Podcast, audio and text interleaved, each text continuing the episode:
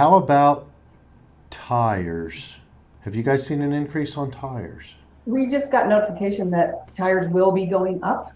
So yes, parts are increasing. Parts for um, repairs have increased throughout the year, and and the availability is um, difficult.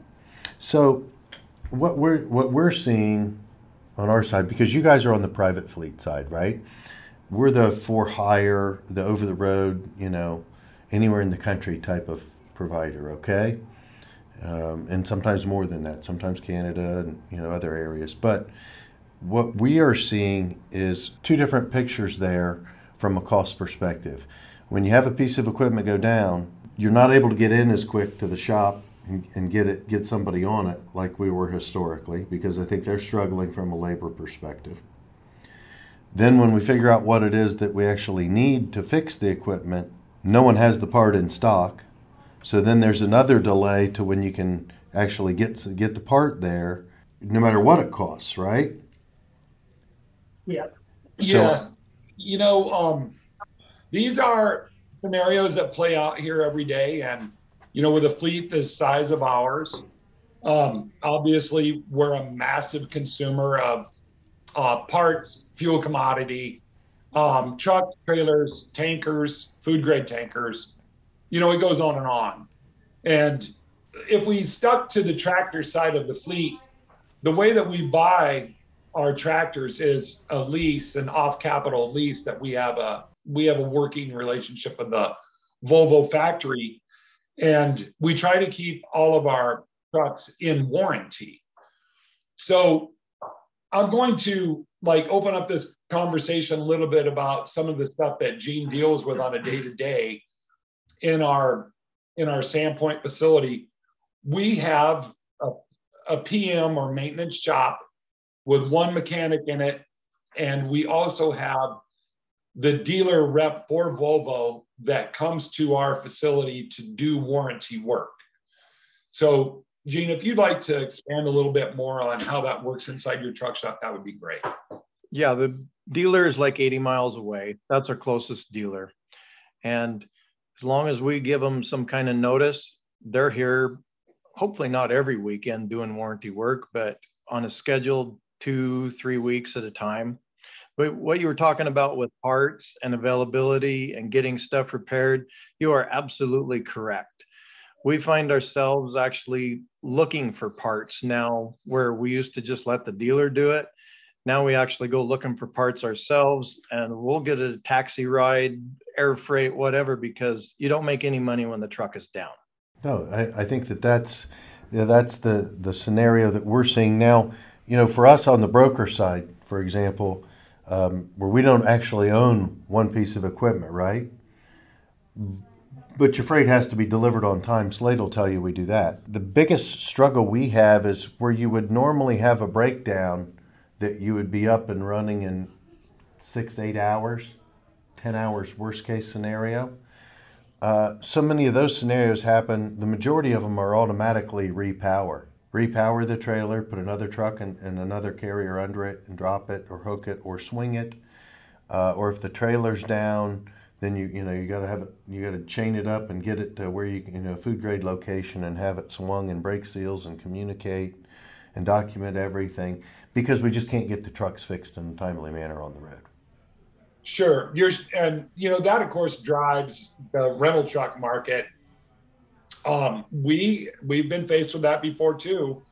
Um, when we're out on the road and you have a you know a critical breakdown that sidelines the vehicle for a day or two, the first thing that we default to is our rental vendors, because at the end of the day, um, customers don't really understand why you're not there or at least that's what they want you to believe. And from a customer service perspective, um, even though we have challenges with breakdowns, we still have to deliver. You know, we still have to we still have to try to maintain schedule.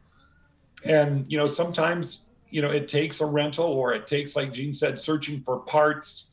Um, it's very very common that we will pick up parts in any particular city that another driver of ours might be in just to get the parts out to um, a shop that the truck is located at.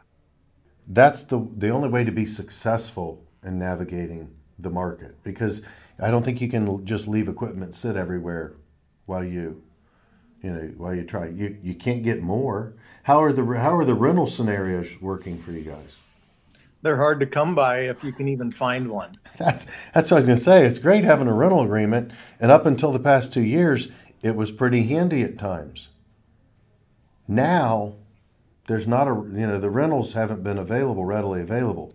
Um, how about from a truck perspective how many units are you guys total running Yeah, about 45.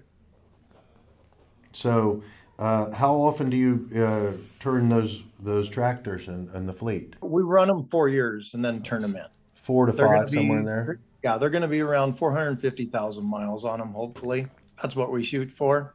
Because after that, they just become unreliable. I would agree with that.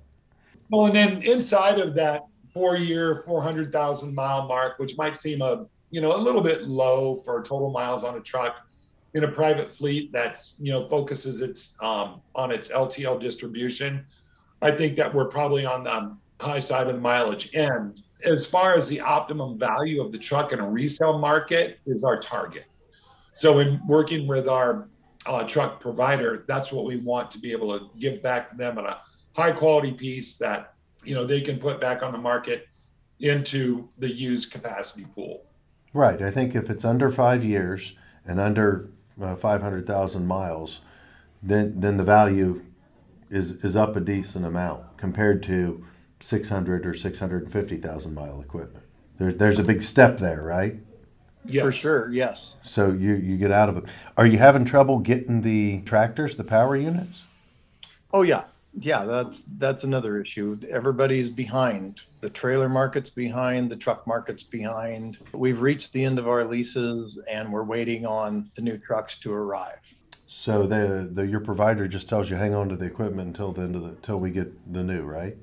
Well, in comes Zale with restructuring the lease to build a bridge between the expected delivery of the new truck, the truck vendor Volvo, um, and just keep going, uninterrupted. We don't have to park them. We just keep we just keep running them. So you didn't you didn't have to do any of that previously up until the past year or two. Normally they cycled out, no problems. correct. You know, um, we spec our own trucks with the assistance from the factory. You know, the larger group are all identical, the same with our trailers. And when Gene said that trailers are hard to get, you know, we've been a lot more successful on the power unit side than we have been on the trailer side because the factory production is still down almost, you know, 50%. So we've seen extensive delays of over a year on refrigerated trailers. Hmm. Um, I think that what we're seeing currently on the on our side on the refrigerated trailers is about a nine month turn.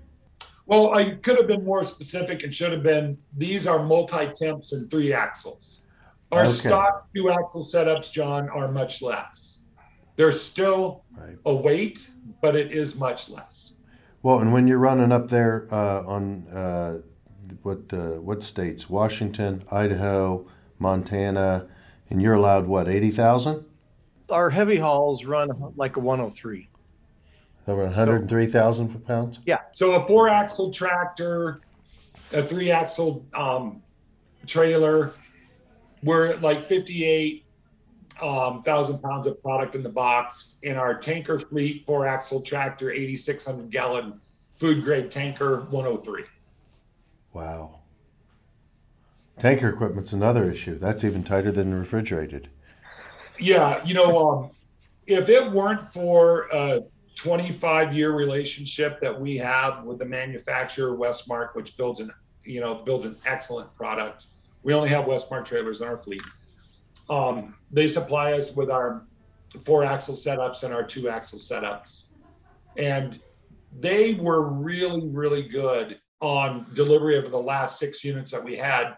We had some running gear so the the tridem on on the uh, 8600 gallon tanker we actually had to go outside of their network, Gene worked a deal with a, a vendor provider that we have in out of Washington and actually picked up a three axle setup and sent it to the factory so it could be installed. These guys work with us. They're, you know, privately owned family operation that do a phenomenal job and kept our tanker rotation in place. Wow, that's amazing. I don't. I don't It know. is. It really is. Um, Litehouse, you know, they we enjoy some long-term relationships from vendors across the organization, from plastics that we might need, glass that we might need, et cetera, all the way down into trucking, into the trucking components of trucks, trailers, um, and the tankers. Well, I think that's what it. I think that's what makes the difference, right? When you have relationship-based vendors, you know they're going to go the extra mile. with uh, consistent buying and rotation purchases, replenishment plans. You know, they know what you're going to need, and then of course having the financial acuity is to um, keep everything in place as planned, as Zale has it. You know, we budget from year to year for the things that we need, so we have that responsibility to the organization to you know really be financially accurate and you know dependable we try our hardest to stay inside of budget. And we watch the markets closer when we meet regularly regularly with our vendors. And I think what we're all looking for is where's the floor moving forward, right? There's no excess equipment laying all over the place. There's the driver pools is definitely not uh, at capacity. Uh, fuel's astronomical, and everything else. Tires You're looking at probably a thirty percent increase in the past two years. So when you start looking at all these numbers, we're not going to go back. We don't. We don't see the ability to go back to where we were. We never really you know get a lot of calls that say, "Hey, we're going to start charging you less for tires." Um, but uh, and with our pallet suppliers, I almost fell out of my chair a couple of months ago, and they said, "Hey, we're going to drop your price on pallets," because pallets were a huge deal. They were getting out to like twenty-five bucks a pallet because there was such a shortage a year ago. right. And you know, we have one of our uh, again a long-term supplier for us.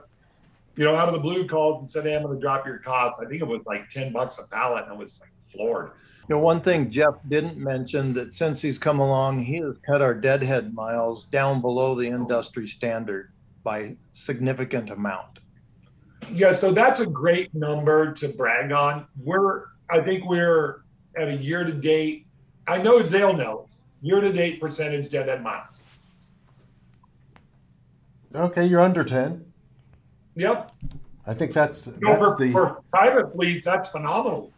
Well, I think it's phenomenal for every everyone. If you can stay under ten, what we notice is as it, as it slows down, that's usually when the economy slows down and the, and maybe the options aren't so plentiful like we've had for the past Mhm. couple years. the last couple weeks, um, I'm pretty proactive as far as you know, staying ahead of when I know when I know our trucks are going to be out in a certain area. I'm looking for loads uh, way ahead of time, um, and you be, you better be proactive, and you Yeah. better take what you can find. But the last couple weeks, um, probably the last you know three to four weeks, sometimes right now you can't even find a load to get back um, to your region. But when when there's 30 loads for every truck or 50 loads for every truck in a lot of markets, your deadhead picture is going to be really good. Yeah. because you know, hey, I well, oh, no, I'm going to take this one. This one's eight miles away. This one's 26. That helps a bunch. Yep. But Sandpoint is not a metropolis. No. I mean, there's not there's not a ton of truckload business going into Sandpoint. So I'm going to assume the majority, ideal for you, is probably Spokane area. Spokane, Post Falls area, yes. Yeah. So let us know if there's uh, any areas where you're going into where you need our help too. You bet. I appreciate that. No, absolutely. You guys are a good partner. Well, um, thank you all for participating today. We love Litehouse. We like the products, especially the people. Even you, Slate. Likewise, likewise. The nicest thing anybody said to me all day. Hey, you guys, thanks for being on Stay in Your Lane. Have a great day and appreciate the John, time. thank you very much.